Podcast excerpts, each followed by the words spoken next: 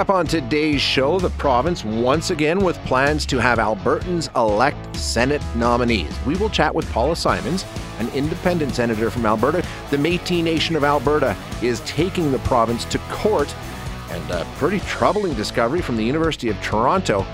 Long lasting makeup contains toxins so we're back to the discussion in this province about electing our senators. We took a pause for a while. We had it in place uh, for a number of years, and we did put forward 10 names, five of whom ultimately made it onto the Senate. Uh, appointed by conservative prime ministers. Um, things changed once again under Justin Trudeau as he changed the way that senators are selected. Uh, it used to be just handpicked by the prime minister. Um, now it goes to an advisory panel that puts forward a list of names, and the prime minister picks from them. Uh, ostensibly, it is more independent that way. It's not a political appointed, which we which we know these these appointments have been very political in the past, uh, going back a number of years. They were pure patronage, and often you would see a prime minister who was leaving office, and one of his last acts would be to pick a bunch of senators to fill a bunch of vacancies with, you know, political allies. And, and that's the way that it's gone. There's a lot of skepticism and suspicion around our Senate. What about this new system versus electing our senators? What's the better way to go? Well, let's find out from a senator. Paula Simons joins us now. Um, senator Simons, thanks so much for your time this morning. I appreciate it. Well, it's very nice because I haven't spoken to you since we each had our new jobs. So it's been a while, right? this, this, is very nice. Yeah, and, you know, I mean, I, I, have to start by saying, of course, I was appointed under the new system, and right. so people people may legitimately say, well, that's hardly an unbiased opinion. But I spent a lot of time going out to high schools and universities and grade six classes and Rotary clubs explaining how the Senate works.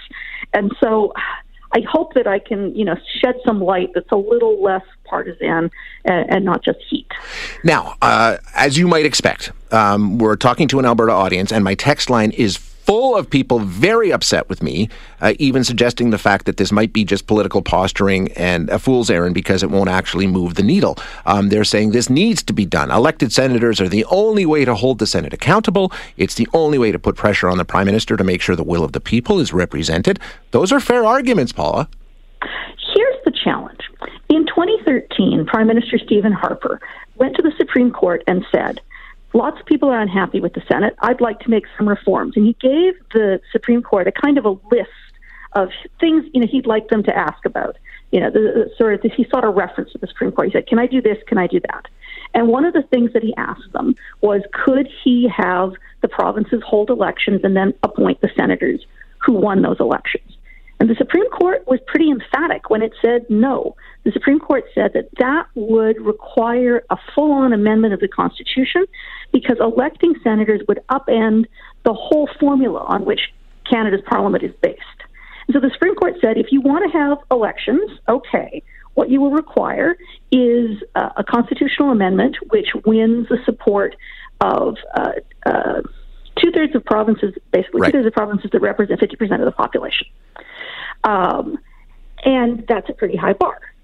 And so after that decision, you'll notice that Alberta's conservative premiers stopped holding Senate elections because it was pretty plain from the Supreme Court that this was not going to fly. And when Justin Trudeau became leader of the Liberal Party, he inherited a party that was riven by Senate scandal. And so what he did was he kicked all the Liberal senators out of his caucus and said, You can't be members of the Liberal caucus anymore. Uh, I'm not going to acknowledge you as Liberal senators. And then once he won, which was of course quite unexpected because he'd been in third place when that election uh, sort of writ dropped, uh, he went one further and he set up a system that was designed to remove patronage from the appointment process. So he set up the, this independent advisory committee, which operates at arm's length. Mm-hmm. Someone might question the length of the arms, but it's uh, at arm's length. And any Canadian over the age of 30 who owns $4,000 worth of real property can apply to be a senator. So it's designed to be a merit based competition. It's a little like applying for for you know a university scholarship. You write a letter of uh, you get three letters of recommendation. You write an essay about why you think you'd be a good senator. You have to answer some school testing questions, and it, the process is designed to make the Senate, the Senate less partisan, uh, more independent. And as a result of this system, uh, the prime minister has, uh, you know, through this process, uh, added more than 50 people to the Senate, plus a bunch of other senators, including Alberta's two previously elected senators, Scott Tannas and Doug Black, have all decided to sit as independents. So, right now in the Senate, about 75, 78% of senators are independent with no party affiliation whatsoever. And there's still 20, soon to be 19, because there's a retirement coming up, conservative senators who are the official opposition. All the rest of us are independent. We're unwhipped. We don't vote the way any party, party leader tells us to. And that has given us tremendous power to advocate for our regions um, in the way that Senator Tannas, Senator Black, Senator LaBoucane-Benson, and I do on behalf of Alberta. Okay, let's break that down a little bit and slow down a bit here. Now, when we talk about this independent advisory panel, how independent is it? As you said, we may question the length of the arms in this arm's length process. How does that work, and how can Canadians be confident that this isn't just uh, an added layer of insulation from being accused of being partisan, but ultimately the prime minister still, still picks anyway, so it can be totally partisan anyhow? Yeah, you know, it's it's it's a fair question, and the idea is that there are three permanent members of the committee. Um, the last time I looked, and it's been a while since I applied to be a senator, at that point there was one from Ontario, one from Quebec, and one from Alberta, uh, Melissa Blake, who was the former mayor of Wood Buffalo. Uh, and they were the permanent members. And then for each province, as sort of your turn for appointments came up, uh, there were two people added uh, from the province to the you know, for, you know, so if, if it's it's if, if there's a Senate vacancy in Saskatchewan, you've got the three permanent members plus two from Saskatchewan. You know, and this is how basically, you know, it's not dissimilar from the way we appoint judges.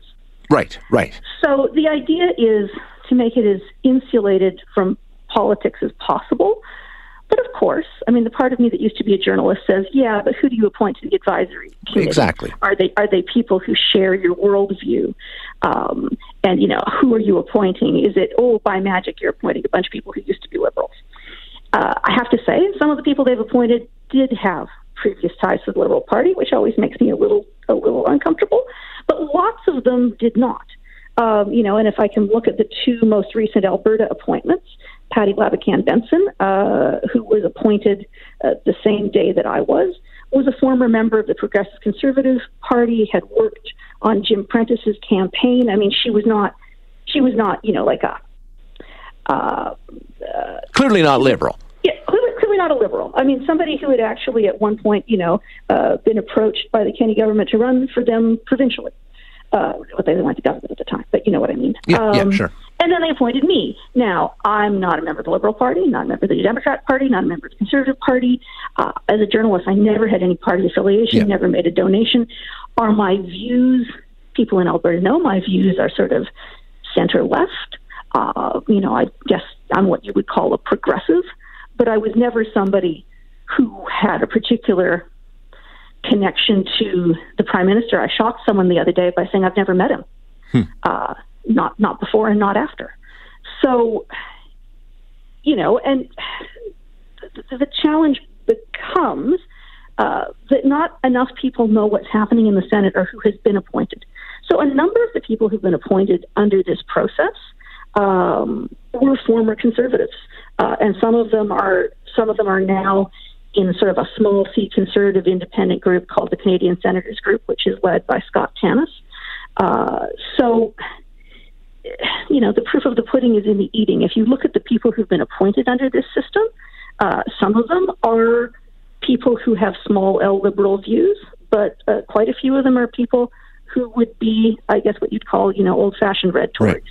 Right. Um, okay, Paula. The, the question: wh- Why is Albertans having the opportunity to elect a slate of nominees not an effective way of doing it? Why is that not a better way, giving the voice to Albertans to say, hey, this is who we want representing us in the Senate? Why is that not a better way than this independent advisory panel? You seem to think the advisory panel is, is a better way to go rather than electing them. It's not so much that I think that. It's that I think we need to be very honest about what we're talking about here. Why, why is it useful to have an elected upper house? Uh, sorry, an unelected upper house. Let's put it that way. Okay. What is the purpose of the Senate? The purpose of the Senate is fundamentally to be a bulwark against majority tyranny. The Senate exists to protect the interests of the regions, but also to protect the interests of minorities and to protect the Charter of Rights and Freedoms. The thing that gives us the power to do that is that we're not attached to an election cycle. So we can take the long view of things. We can take unpopular positions, even if they're not supported by the majority of Canadians, because it is explicitly our job to protect minority rights. And it's explicitly our job to hold the government to account. So we get our power and our independence from the fact that we are appointed and not vulnerable to election cycles. That's that's why the Supreme Court of Canada said that Senate elections were unconstitutional. Uh, well, I mean, but okay, because but, because that's that's the compact. And the other thing is because we are not accountable to voters, we show proper deference to the House of Commons. If you had two elected chambers, they would constantly be at loggerheads the way we see in the United States. And it's interesting to note that the American Senate was initially supposed, you know, was an appointed body, and that changed over time. And the challenge is then you have two elected houses who both derive their authority directly from the people, and then one there's a there's a there's a constant uh, butting of heads. The way the Senate works is we don't get to second guess every decision of the elected House of Commons because they're elected and accountable to the people. We don't backseat drive mm-hmm. every decision. We just don't kill bills willy nilly. We we oppose bills if they're unconstitutional. Um, when you talk about being involved in the election cycle, and I can understand what you're saying. I mean, you as a former journalist, you and I both know that a politician's first job is to get elected, and the second job is to get is to stay elected, and that's the key distinction for me if these are lifetime appointments or up until the age of 75, you don't have to worry about being reelected. Once you're into the Senate, you're in. Uh, you know, Doug Black hasn't run again to be a, a senator. He was elected, nominated, and put in. Um, so he's not involved in the election cycle once he gets in. So the independence is there, is it not? Well, but then you get to the question, you know, when when when uh, Erin O'Toole says we need these elections to hold senators accountable. If you're elected till 75, to whom are you accountable precisely? Mm-hmm. So you know you. It, it's just a different other way of selecting nominees. The challenge is that you know uh, Mr. O'Toole said uh, this week that he was going to encourage other provinces to do this, and that he, if he were prime minister, he would provide money for those elections. I am not a constitutional law professor, but I know a lot of constitutional law professors, and I think Mr. O'Toole may find that what he's suggesting is unconstitutional, as the Supreme Court ruled as recently as 2014. So the, the, the other challenge becomes that if you have Senate elections in Alberta, and and everybody knows, as you stated at the outset, that the only people who are going to appoint the winners are a conservative government then the only people who run with a legitimate chance of winning are conservatives. I mean, it, granted, in this election uh, campaign so far, we have two candidates, one of whom is Duncan Kinney, who is uh, considerably further to the left on the yes. political spectrum than I am, and is running on a platform of Senate abolition. Uh, but realistically, in all of our past elections, the only people who ran were conservatives, uh, whether they were of the Reform Wildrose variety or the uh, progressive conservative variety. The only candidates were conservatives, right. and the only winners were conservatives, and the only people who got appointed were conservatives. And that is not a legitimate representation or reflection of the population of this province. So you set up a system whereby the elections become tainted at the outset because they are not reflective of the whole population. Not only that, you have a challenge that hadn't frankly occurred to me until fairly recently, uh, which is that if you tie the elections to the municipal election cycle, and First Nations don't have municipal elections on that cycle, how do you get representation uh, from First Nations reserve communities who may not have, you know, uh, ballot boxes on reserve? And it's antithetical to the purpose of the Senate, which, as I say, is to protect minority rights, charter rights, and, and the rights in the treaties. Um, if you if you set up a system that excludes First Nations, it's prima facie unfair. Yeah, and, and the province has addressed that by saying they will offer you know, election services to First Nations uh, during that cycle to, to try and address that concern. Um, just before I let you get out of here, very quickly, uh, Bill C two twenty. I know you've been involved with Matt Jeneroux on that one. Um, the extension of bereavement leave in federally regulated industries. Just give us an update on that. Where do we stand? Yeah, well, this is very exciting, and this is an example of the kind of nonpartisan uh, things we in the Senate can do. Because uh, Matt is obviously a conservative MP from Edmonton Riverbend, uh, and I am a not conservative senator, and we've worked together on this bill C220. Uh, we've seen it successfully now through Senate committee. Uh, it came out of committee with unanimous support and no amendments. It's on the order paper uh, to be uh, part of third reading debate this Thursday.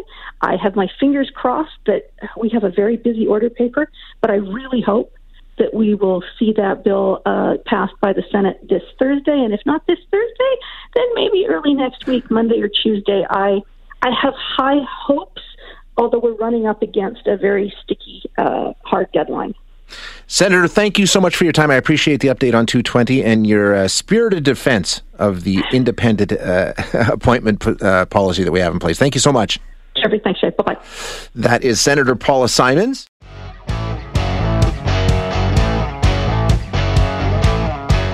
The Metis Nation of Alberta is taking our provincial government to court. This action is being taken this week. Uh, they accuse the government of acting in bad faith on a consultation agreement. So let's get the details on this. Audrey Poitras is joining us now. Audrey is the president of the Metis Nation of Alberta, and she joins us uh, this morning. Good morning, Audrey. Thank you so much for joining us.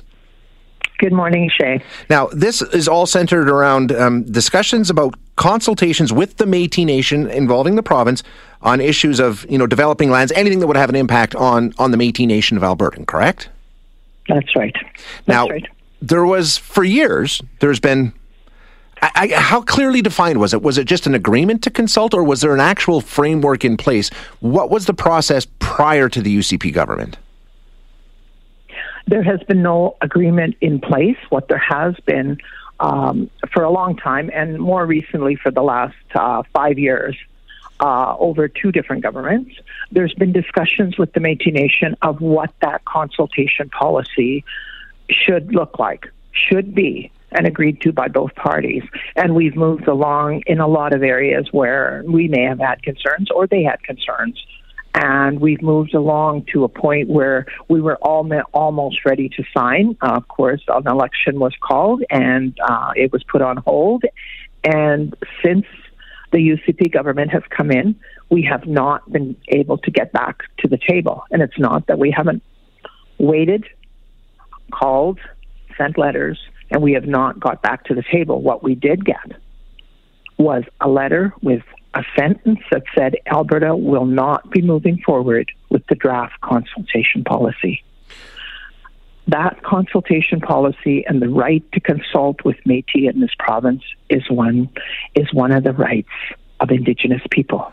Um, now, so they completely ended the consultation process and said they had no interest in resuming it or continuing it. I guess. Um, what was the reasoning for that? Did they provide you any reasoning for why they took that step? Actually, that's the reason we're going to court, is because there was no direct reason reported to us. We met, we, uh, we it, doesn't, uh, hasn't been that we didn't begin the process with meeting with the minister and explaining where we were at, what we felt needed to be finished up. And um, I was not ever given an indication in my discussions that the, the, the, the talks would, would end. Now, what we did get was the letter that basically said that that it's over. Will not be moving forward with the draft consultation policy. Yeah, with no reasoning or or no um, sort of explanation for why they were taking that step. Um, now, this is very different from other First Nations, right? Because there is a consultation framework in place for other First Nations in Alberta. There is a First Nations consultation policy, and there is a Métis settlements consultation policy for those residents living on those lands.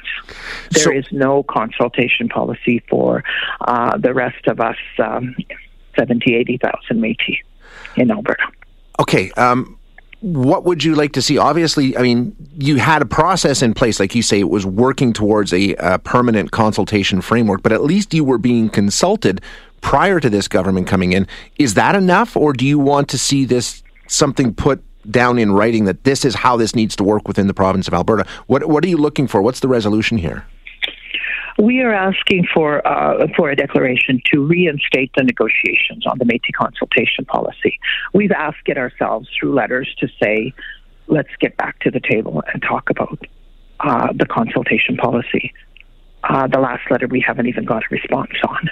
Uh, so this is basically that's what we're asking the courts uh, to to take have the government of Alberta come back to negotiations to the table. I believe our people believe in negotiations. We believe in working with everyone. And if there's issues, the place to be is negotiations, sitting at the table and ironing that out. And our people tell us that every year when we have an annual assembly. Ne- possibly negotiate, if, if at all, all possible, negotiate. If you can't, yes, litigation is the answer. And we've known that that's what's had to happen in many cases. It's the courts who have to make decisions. What we're asking the court to, to do is direct the government of Alberta come back to the negotiation table. That's what we're asking for. Um, okay, I'm asking you for a little education here because I don't know the details mm-hmm. around this. First of all, mm-hmm. um, you talk about there is a consultation process in place for Métis nations, but not 70 or 80,000 other Métis in Alberta. What's the differentiation? No. These are people who are not living on Métis nations. Is that the distinction? No, there is no Métis Nation call, okay, I misunderstood. consultation policy. What there is is a Métis settlements consultation policy. And so, just to, to sort of educate a little bit, yeah. Métis settlements are legislated within the Alberta government.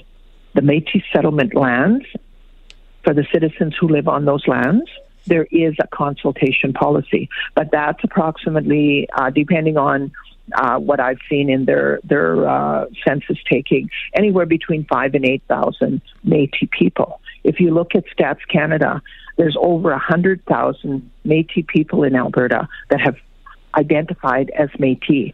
We have over 47,000 that have voluntarily come out and registered with the Métis Nation.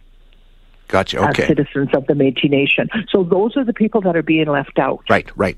Totally um, left out. And consultation is is is in the Constitution of Canada. We have rights under the Constitution of Canada. They can't just say we don't want to talk to you today. Right, that's legally binding. That is enshrined in the Constitution. They, you have rights of consultation and, and being involved in the process. That's right. Now, in my reading, Audrey, and tell me if I've got this wrong, it primarily deals with land when they're talking about that. Consultations that will affect land um, involving Métis settlements and things like that. So you're talking about that framework is in place for Métis settlements. What kind of consultations, what kind of uh, initiatives or policies or things like that do you wish to be consulted on that don't directly involve Métis lands? Well, there's resource development. There's all kinds of things that we need to be consulted as as one of the Indigenous peoples in this province.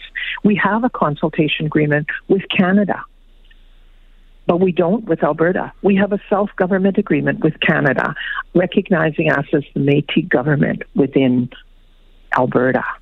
And yet we can't get a consultation policy. They have never advised industry when you're talking, when you're when you're consulting, you have to consult with the Métis as well. We have Métis living all over this province that have a right to be consulted. What is uh, give us just the legal status. You know, I, I know that you've taken this step. What is the timeline in terms of when you might see some resolution through the courts? Actually, we're going to court very soon. Okay. Um, June 17, 18, something like that. Okay, so we'll have to follow that case along closely and uh, and see where it goes from there. Yeah, and we don't take it lightly. We don't take the government we don't take anybody to court just for the sake of going to court. We believe that after two years with this UCP government and we haven't moved one step further, if anything, we've gone backwards to where people have no trust anymore. That when you sign a framework agreement with us, say we will commit to developing a Métis consultation policy, and then you send us a letter saying Alberta will not be moving forward with the consultation policy. It just doesn't make sense. Okay. Audrey, I really appreciate the insight and the education this morning. Thank you very much for your time. Thank you very much, Shay. That is Audrey Poitras, who is uh, the president of the Métis Nation of Alberta.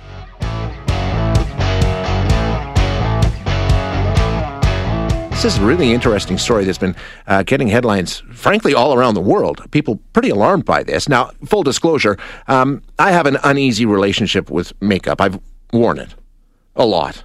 You know, you spend 25 years as a TV news anchor, you wear makeup every single day. I hated it. But until now, I thought of it as merely an inconvenience. You know, you get a headache, you stain your shirt, things like that. No big deal. But some pretty troubling news this week.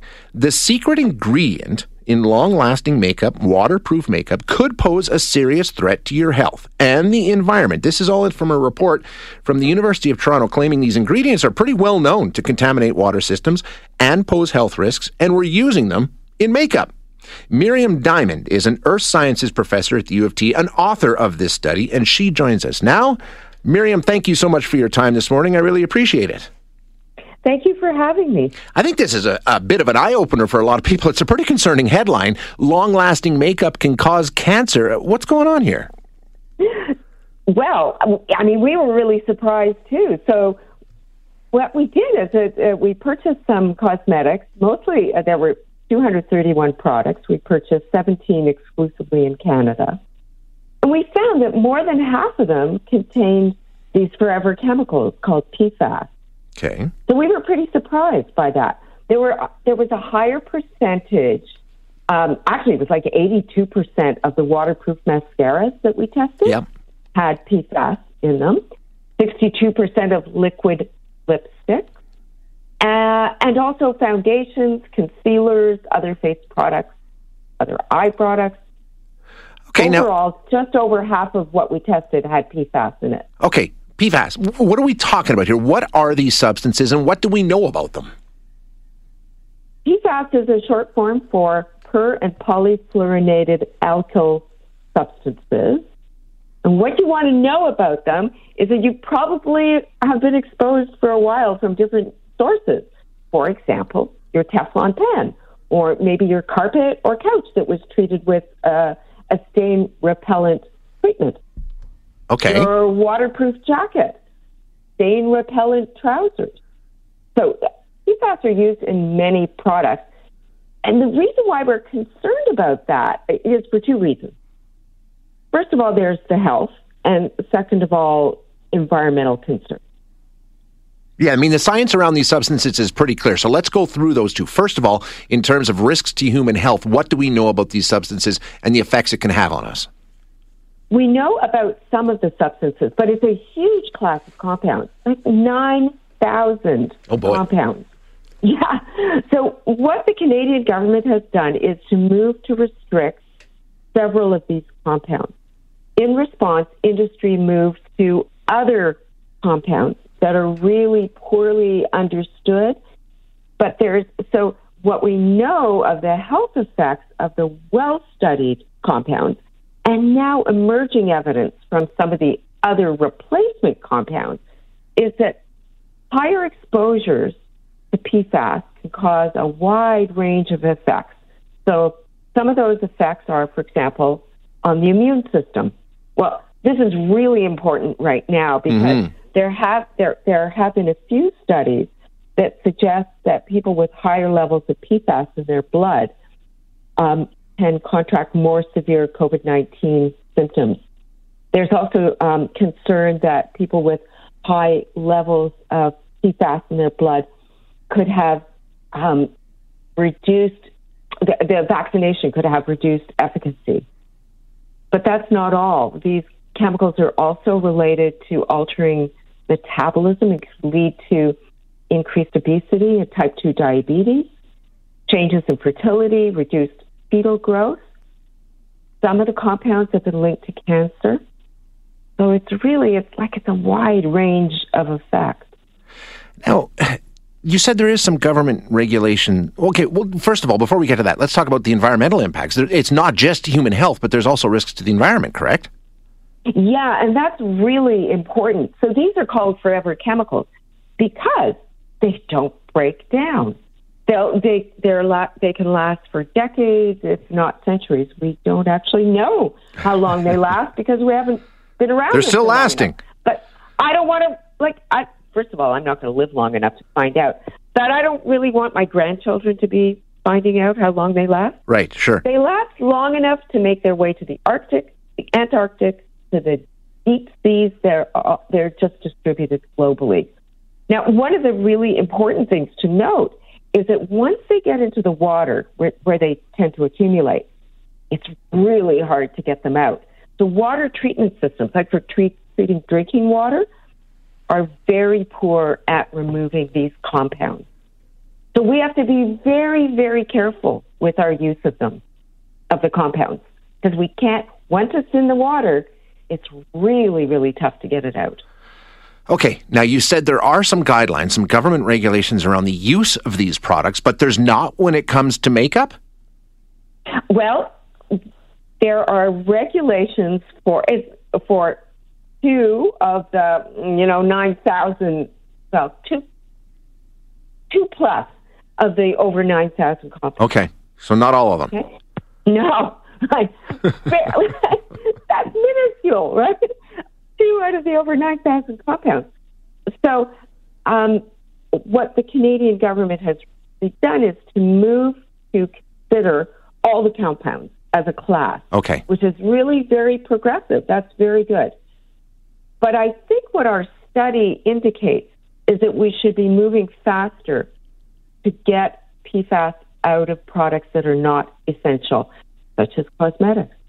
Well, yeah, and the other thing that I found really interesting in reading through your study is okay, we're, we're not saying you can't put it in, but we're not even making these companies label it. It's not even, you don't even know that you're applying these products to your skin. It, it's not marked, what is it, one out of the 17 that you tested in Canada actually labeled this as something that was in the, in the substance? Yes, that's right. And yet we found it in 16 out of 17 right. of the products that we looked at. So you can't read the label to figure it out.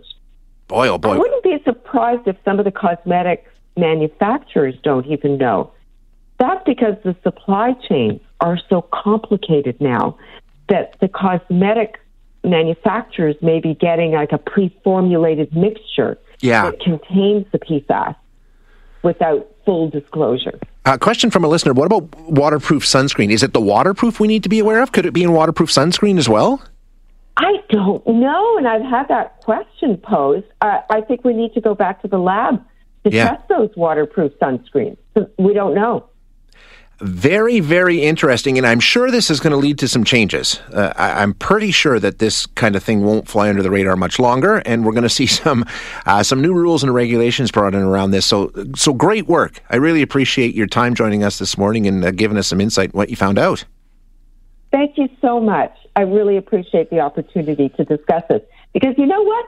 This is like a relatively easy one to eliminate in Yeah. terms of health risks and pollution to the environment. So let's do it. Yeah, So you'd what we should be doing is avoiding products that are marketed as being waterproof, durable, long lasting. Those are the those are the clues. Yeah, okay. So that's what you need to watch for: waterproof, long lasting. Got it. Okay, thank you, Miriam. Thank you. Bye. That is Miriam Diamond, who was an earth sciences professor at the University of Toronto. Thanks for listening today. To hear any of our other interviews, you can find them wherever you find your favorite podcasts. And if you like what you hear, don't forget to rate and review us.